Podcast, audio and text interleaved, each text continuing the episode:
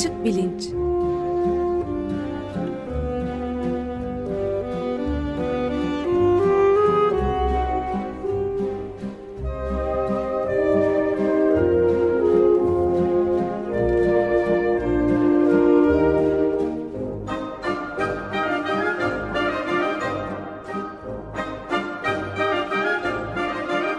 Güven Güzeldere ile bilim ve felsefe sohbetleri. Günaydın Güven Bey, merhabalar. Günaydın Ömer Bey. Günaydın Güven Bey, merhaba. Günaydın Can. Evet, bugün konuğumuz yok.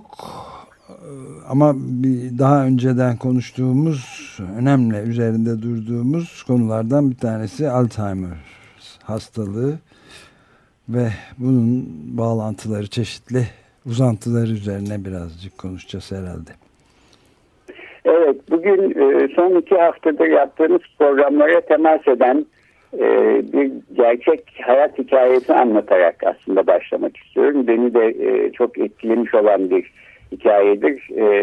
Şahsen tanışmış olduğum Stanford Üniversitesi'nde hocalık yapmış olan bir zamanlar iki psikoloji profesörü Amerikalı karı koca bir çift. Onların hikayesi bir üçgen içinde yer alıyor. Üçgenin bir köşesinde geçen hafta Hakan Gürüt'le konuştuğumuz Alzheimer hastalığı var. Üçgenin diğer köşesinde bir önceki hafta İlker Küçükparlak'la konuştuğumuz intihar meselesi var. Üçüncü köşesinde ise bugün biraz değinmek istediğim ötenazi konusu var. Bu, bunlar şimdi sabah sabah aslında iç kapayıcı meseleler doğrusu intihar, Alzheimer, ölüm filan böyle sürekli böyle şeylerden konuşuyor olmak istemiyorum. E, bıktık diyenler de kusura bakmasın. Açık Fakat gazetede hiç yoktur konular, Evet birbirine birbiriyle bağlantılı bir de e, böyle bir program yapayım diye aklıma getiren şey e, geçen hafta e, Profesör Mümtaz Soysal'ın ölüm haberini almak oldu.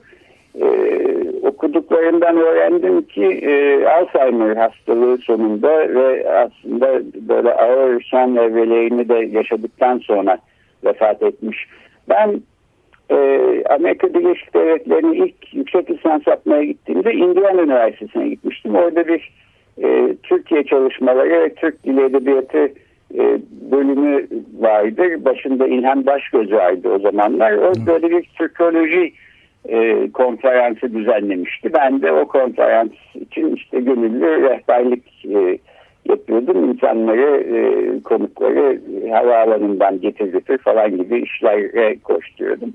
Mümtaz Bey'le de o zaman tanışmıştık. E, hem çok akıllı, bilgili, etkileyici bir insandı hem de aslında beni şaşırtan derecede müzik ve böyle neredeyse hızlıca bir mizah duygusu olan bir kişiydi. Benim aklımda en çok o kalmış. evet çok yakından Neyse, tanıma yani. fırsatı e, buldum ben de tabii yani e, özellikle ilk e, doçent olduğu ilk öğretim üyesi olduğu yıldan başlayarak hem öğrencisi sonra da e, onunla e, insan hakları gibi konularda da birlikte ders verme gibi e, onur verici iyi şeyler de oldu hayatımda. Evet.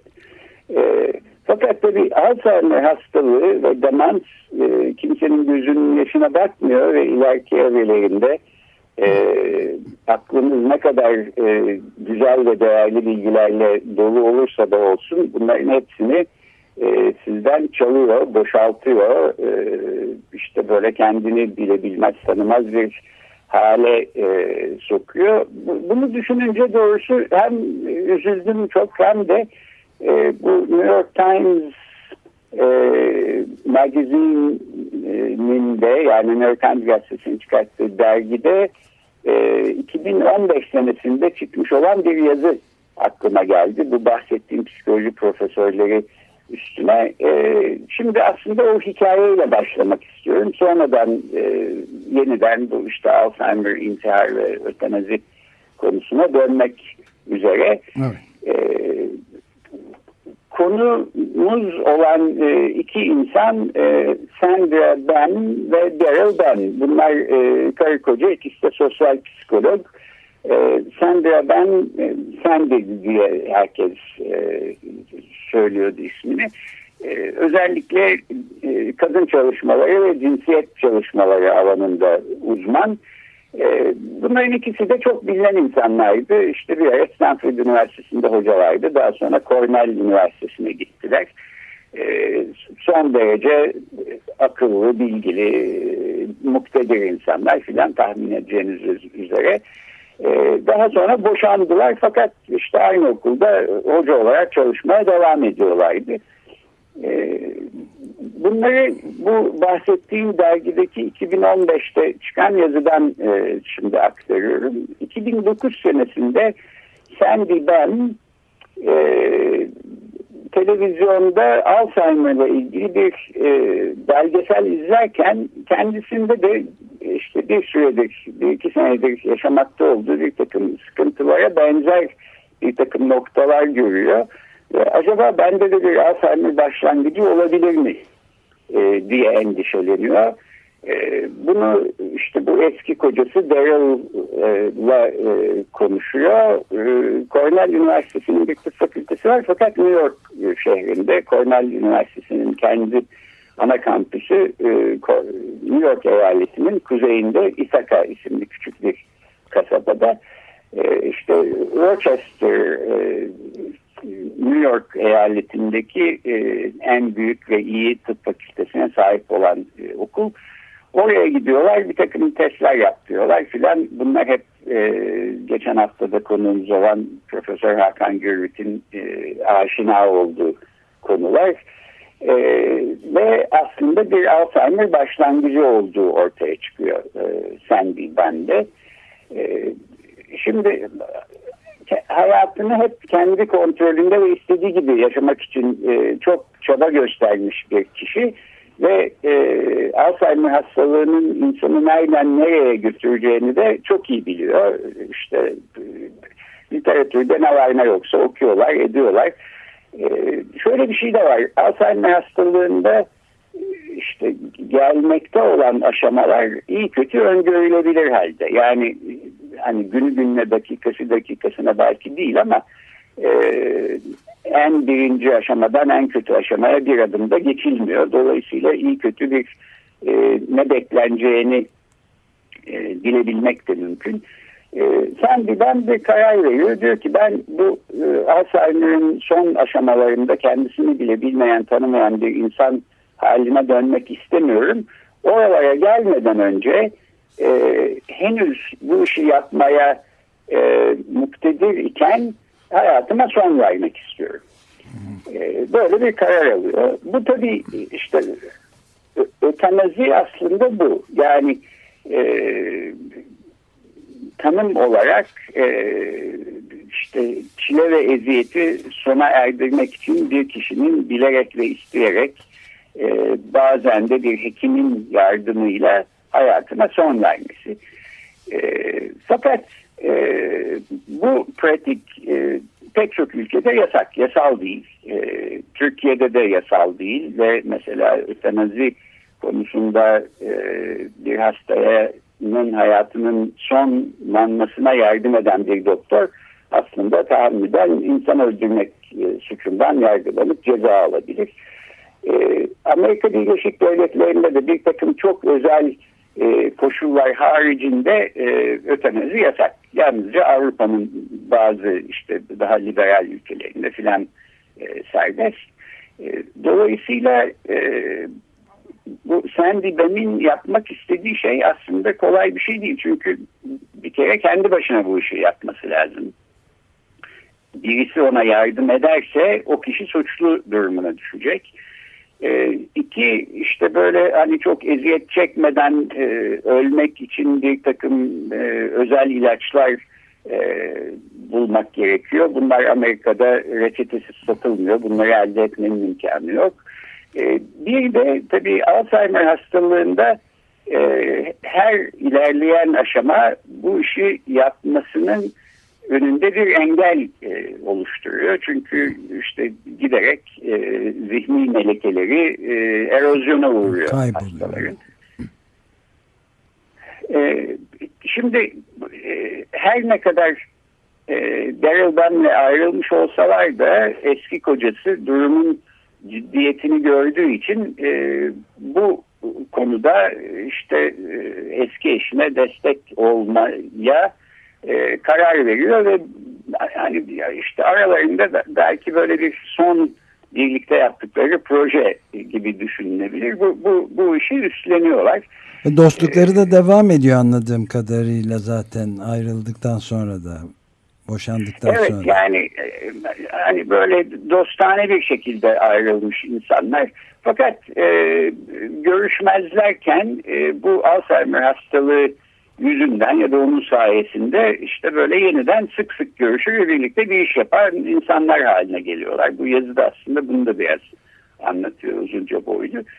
Ee, yani bu anlatmaya, aktarmaya çalıştığım süreç yaklaşık 5 yıllık bir süreç. 2009 senesinde e, ben de acaba Alzheimer olabilir mi düşüncesinin ilk ortaya çıkmasıyla e, Sandy Bem'in e, ölümü 2014 senesinde arasında yaklaşık 5 sene geçiyor.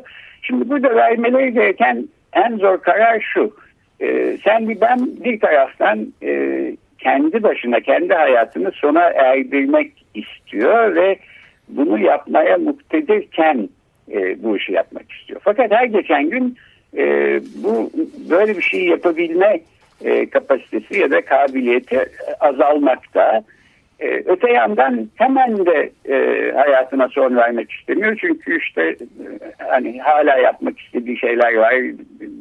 Üç gün, beş gün, altı ay daha, daha fazla yaşasa, yaşayabilse e, onu da istiyor. Dolayısıyla e, bir yandan Alzheimer ilerlerken bir yandan bu insanlar işte bir takım tedaviler e, görmeye çalışıyorlar. E, öngörmeye çalışıyorlar hastalığın hangi hızda ne şekilde ilerlediğini. E, bir yandan işte bu ötenazi durumlarında kullanılan türden bir ilaç bulmaya çalışıyorlar. Amerika'da onu elde edemiyorlar. Sonra illegal yollardan Meksika'dan bir şekilde bu ilacı getirmenin imkanı olduğunu bulup oradan getirtiyorlar filan. Böylece bir iki sene geçiyor. Ee, artık e, belki zamanı geldi diye düşündükleri bir anda e, tabii hayat böyle bir şey insanın karşısına olmadık şeyler e, çıkartabiliyor. Büyük kızları e, hamile olduğunu ve bir bebek beklediğini e, söylüyor onlara, müjdeliyor. E, e, bari o zaman bebeği de göreyim diye Sendimen e, biraz daha beklemeye karar veriyor. İşte derken tabii bebek doğunca e, büyük annelik birden hiç düşünmediği kadar hoşuna gidiyor. Bebekle biraz daha çok zaman geçirmek istiyor. Dolayısıyla aslında belki e, 2012 falan gibi yani 3 sene içinde ben hayatıma son veririm diye düşünür ve bunları da işte bir yandan da bir günlük tutuyor filan burada notları var bunlardan e, öğreniyoruz e, ne şekilde bir düşünce sürecinden geçtiğini 2014 senesini kadar e, geliyorlar. Neyse yani çok uzatmayayım. Hikayenin kendisini okumak isteyenler İngilizce olarak Açık Bilinc'in Twitter sayfasından görebilirler. Orada hikayeyi paylaştım. Beni en çok etkileyen noktalardan bir tanesi e, işte bir gün kararlaştırıyorlar. Ondan birkaç gün önce son bir e, arkadaşları, dostları geliyor. Bir anma, kutlama gibi bir şey yapıyorlar filan. E, Sandy Ben'in aklı böyle bir geliyor bir gidiyor e, durumda. E, tamamıyla kaybetmiş değil zihni melekelerini fakat e, her zaman her şeyi de doğru olarak hatırlamıyor. E, Neyse hatırlayabildiği bir anda e, işte kendi hissi için tuttuğu notlar e, yazdığı hatırlatma notları filan da var. E, eski kocasıyla böyle bir yürüyüşe çıkıyorlar ormanlık yerde İtaka'da eve dönüyorlar. İşte ilaccı hazır.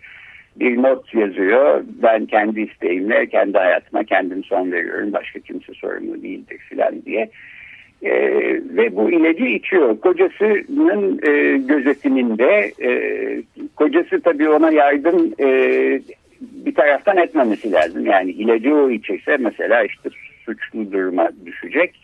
E, ama e, yani karısının istediği şeyleri istediği gibi yapıyor olduğundan da emin olmak için e, yanında duruyor. E, ilacı içtikten sonra işte birkaç dakikası var. Bu, e, pentabarbital diye bir ilaç kullanıyorlar. Bu e, nefes alışını ve kalp atışını durdurup ani bir ölüme e, sebep e, oluyor. E, Sandy ben diyor ki eski kocasına e, çok sıkıştım tuvalete gitmem lazım.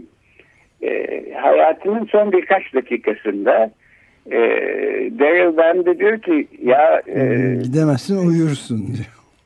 Evet yani biraz acaba e, tutmaya çalışsan çünkü birkaç dakikam var yani tuvaletin üstünde e, evet, ölebilirsin. ölüp gitmek e, gibi bir durum olmasın filan diye. Yok tutamayacağım çok gitmem lazım diyor. Sen bir ben e, neyse apar sapar karısını e, tuvalete taşıyor eski kocası. E, tekrardan e, işini bitirdikten sonra yatağa geri getiriyor e, ve bir iki dakika içinde sahiden e, hayata veda ediyor. Sandy ben işte hikayesi böyle. Ee, dediğim gibi hüzünlü bir hikaye bir taraftan e, çok çarpıcı da bir hikaye. Özellikle e, bu insanların e, gençlik nispeten gençlik dönemlerini de ben bildiğim için. Öte yandan e, tabii şöyle bir yan taraf da var bu hikayede. Belki e, altını çizmemiz gereken haysiyetli bir hayat yaşamak için uğraşmış emek vermiş e, bir insanın e, ölürken de haysiyetli bir şekilde hayata veda etme isteği aslında karşılanmış oluyor bu hikayeden bunu anlıyoruz. Yani bunu beceriyorlar. Beceremeyebilirlerdi. İşte başka başlarına olmadık kötü şeyler gelebilirdi filan. Bunların hiçbiri olmuyor ve istediği şekilde hayata veda etmiş oluyor. E, bu da e, ötenazinin e, ta kendisi.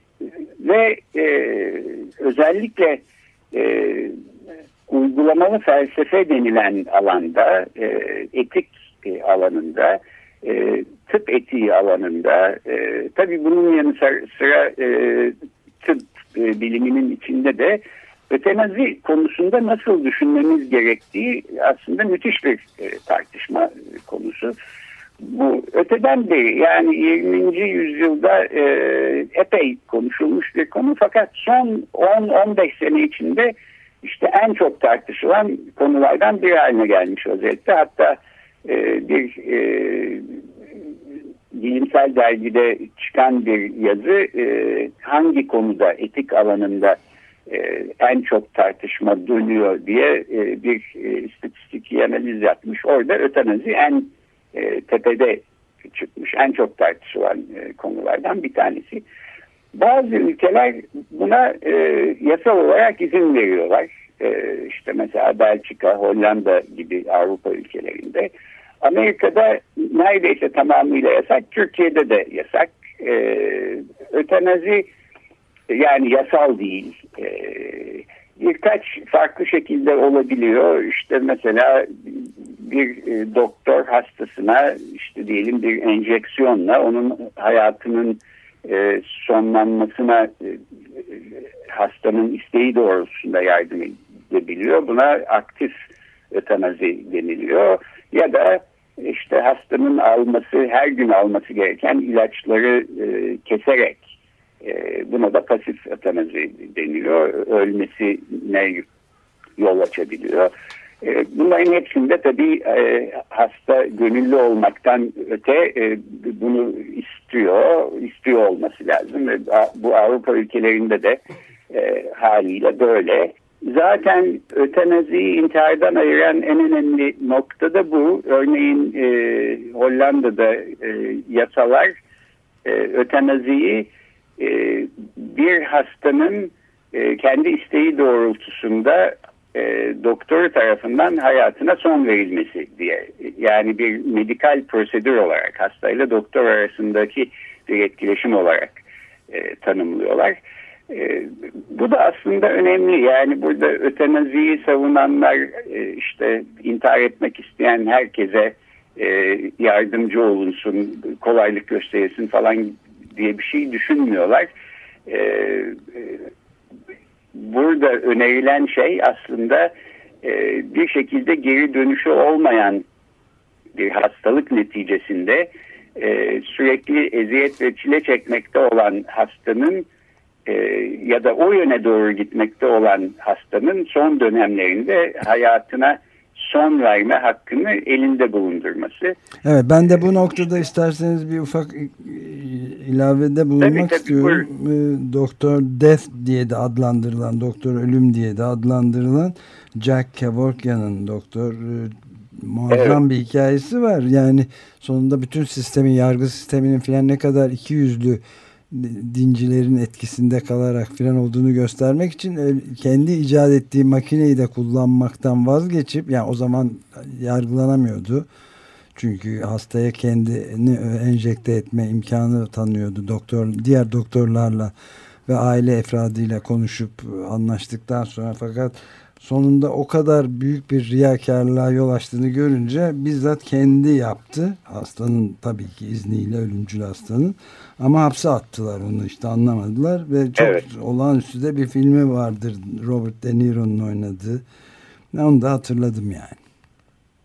Evet bu konu böyle insanlarda e, karşılıklı olarak aslında e, çok tutkulu tartışmalara yol açan bir konu. Yani ötenaziyi savunanlar da ona karşı çıkanlar da bir tartışma çıktığında neredeyse birbirlerini boğazlayacak hale geliyor. Konferanslarda filan bile böyle oluyor. E, bu herhalde işte bu ölüm ve yaşam konularının çok hassas konular olmasıyla alakalı diye düşünüyorum. E, şöyle bir tarafı da var. Ondan da bahsetmeli. Bu ötenazi e, teriminin ilk kullanılmasının aslında çok karanlık bir tarafı var. E, şimdi ötenazi nedir? Ondan da aslında bahsedeyim. E, Yunanca'da e, Thanatos diye Yunan mitolojisinde bir ölüm, ölüm e, tanrısı, e, sembolü ya da işte tanrısı var. E, Thanatos'tan geliyor. E, ötanazi ise e, çilesiz e, iyi ölüm, e, kolay ölüm e, anlamına geliyor. Genellikle Türkçe'de ötenazi diye geçiyor. E, çünkü öyle söylemesi daha kolay. Sahiden ötenazi demek daha zor ama ötenazi değil aslında. Ötenazi çünkü e, kelimenin e, kökünde e, Thanatos değil Thanatos e, isimli ölüm tanrısı e, yer alıyor. E, bu pratiğin e, işte mesela e, ötenaziye karşı olanlar e, Hipokrat yeminine ters düştüğünü ve doktorların e, buna direnmesi gerektiğini düşünüyorlar. Gerçekten de işte antik Yunan döneminin e, en önemli e, tıp ismi Hipokrat, e, modern tıp biliminin de kurucusu, kurucu babası olarak e, düşünülüyor. E, onun e, Hipokrat yemini diye bilinen e, metninde Hipokrat diyor ki ben e, kimseyi memnun etmek için onlara öldürücü bir zehirli madde vermeyeceğim. E, doktorlara da siz de vermemelisiniz demeye getiriyor. Fakat bu ötenazi durumlarını kapsıyor mu kapsamıyor mu e, bence aslında çok da önemli değil. E, çünkü böyle bir durumu düşünememiş olabilir Hipokrat e, vesaire. E, ama bu da mesela e, büyük bir tartışma konusu. E, birkaç hafta önce e, Sokrates'in ölümünden bahsetmiştik. Atina'da yargıçlar onu ölüme mahkum ettikleri zaman işte baldıran zehir dolu bir kap e, veriyorlar hapishanede e, arkadaşlarıyla son konuşmasını yaptıktan sonra onu içerek e, intihar ediyor. Bu da aslında bir anlamda e, ötenazinin bir şekli gibi belki düşünülebilir. Bu bir pratik olarak e, antik Yunan'da ve Roma'da e, kabul edilen bir pratikmiş. E, bir de şöyle bir karanlık tarafı var fakat İkinci Dünya Savaşı sırasında Nazi Almanya'sında e, işte bir şekilde tırnak içinde söylüyorum kusurlu olduğu düşünülen e, bebeklerin ve çocukların öldürülmesinin en doğru olacağı. Çünkü işte Aryan ırkının e, saf ve en gelişmiş şekline ancak bu şekilde e, kusurluların ayıklanmasıyla ulaşılabileceği gibi bir düşünce neticesinde e, işte mesela akli bozukluğu olan ya da e, bir takım fiziksel kusurları olan e, çocuklar öldürülüyor ve bunlara merhamet cinayeti adı veriliyor. Ötenazi ke kelimesi de sözcüğü de bu bağlamda geçiyor. Dolayısıyla ötenazi böyle bir e, karanlık başlangıcı var belki. E, böyle bir tarafı da var. Son olarak bir de şundan bahsedeyim. E, farklı diller e, intihar konusunda ya da bir kişinin kendi hayatına son vermesi evet. konusunda farklı görüşlere sahip. E, sonuçta e, biz de Türkiye'de dini kurallarla yönetilen bir e, ülkede değiliz. E, anayasamız da e, din bazlı bir anayasa değil. Dolayısıyla dini görüşleri parantez içine alarak e, bu konuyu tartışmak gerektiği kanaatindeyim. Öte yandan tabii ki dini grupların ne düşündüğü e, ve toplulukların dini inançları e, doğrultusunda ötenaziye nasıl yaklaştıkları hemen her zaman belirleyici oluyor. Amerika'da da mesela 2. Dünya Savaşı'nın hemen arkasından e, 1949 yılında yani çok zaman önce ötenazi tartışmaları şimdiki gibi alevlenmediği bir dönemde bile e, New York eyaletinde e, işte bir imza kampanyası oluyor ve e, protestan ve Musevi e, liderler bunun önünü çekiyorlar. E, ötenazi yasallaşsın e, diye çabalıyorlar. E, öte yandan Katolik Kilisesi buna karşı çıkıyor. Yani Hristiyan dünyası içinde protestanlarla Katolikleri karşı karşıya getiren bir nokta. Evet. Sonuçta e, Katoliklerin dediği oluyor. E, yüzlerce New Yorklu doktorun da desteklemesine rağmen e, ötenazi yasallaştırılmıyor. Dediğim gibi Türkiye'de de e, ötenazinin hiçbir şekli yasal olarak e, tanınmıyor. E, ama e, yani ötenazi konusunda belki başka daha detaylı evet. hakkıyla bir program yapmak e, gerekebilir. E, bu programın tek konusu o değildi ama e, ben de doğrusu bazı özel durumlarda e, haysiyetli bir şekilde ve kendi istediği biçimde ölmeyi seçen insanların buna hakkı olması gerektiğini düşünüyorum. Evet, ee, süremizde bitmek üzere bitirebiliyor muyuz? Evet bitiriyorum. Son bir notla e, bitireyim. Ötenazinin intiharla aslında e, farklı şeyler olduğunun da altını çizmek için intihar konusunda e, iki hafta önce İlker Küçük Parlak'la konuşurken vakit kalmadı değinemedim ama benim en çarpıcı bulduğum istatistiklerden birisi şu. İntihar etmeye teşebbüs eden ama bir şekilde bunu başaramayan yani bir e, işte hayatta kalan ya da kurtarılan ya da ölmeyen e, her 10 insandan 8 ila 9'u ikinci kere intihar teşebbüsünde bulunmuyor. E, hatta bunların pek çoğu e, ölmemiş olmalarını, intihar teşebbüsünün başarılı olmamış olmasını kendilerine verilmiş bir hediye gibi neredeyse görüyor. Oysa tabii intihar etmiş olsalardı, ölmüş olsalardı bu e, geri dönüşü olmayan bir e, karar e, böyle e, düşünemeyeceklerdi. Bunu düşüneceklerini de hiçbir zaman bilemeyeceklerdi. E, dolayısıyla intihar konusunda bence e, en caydırıcı e, faktör e, bu istatistikler. E, buna bakmak lazım. Yani e, artık bundan sonra hayat hiç değişmeyecek dolayısıyla yaşamaya değecek bir şey yok diyen her 10 insandan 8'i ile 9'u iyi ki ölmemişim diyor. Ee, ötenazi böyle bir durum değil. Yani burada daha tıbbi bir şeyden bahsediyoruz ve gerçekten geri dönüşünün olmadığının e, tıbbi olarak da teyit edildiği bir noktada işte bu çekilen çile ve eziyeti belki sona erdirmek ve bunu insanın kendi bildiği yolla yapmasına imkan sağlamak. Demek e, bu ikisini de ayırmış olarak bu 3 haftalık intihar, Alzheimer, ötenazi konusunu böylece kapatmış olalım. Çok teşekkür ederiz. Çok teşekkürler. Görüşmek üzere. Ee, ben teşekkür ederim. Haftaya başka bir konuyla bir aksilik olmazsa e, mülksüzleştirme ağları konusunda konuşmak üzere gazeteci e, Elif İnce'yi e, konuk ederek birlikte olacağız. Teşekkürler. Evet, görüşmek, görüşmek üzere. üzere. Hoşçakalın.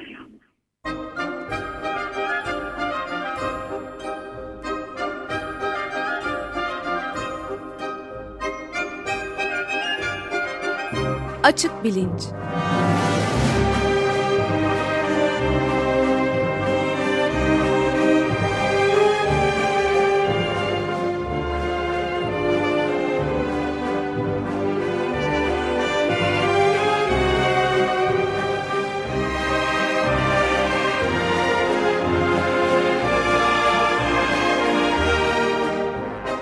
Güven Güzeldere ile bilim ve felsefe sohbetleri.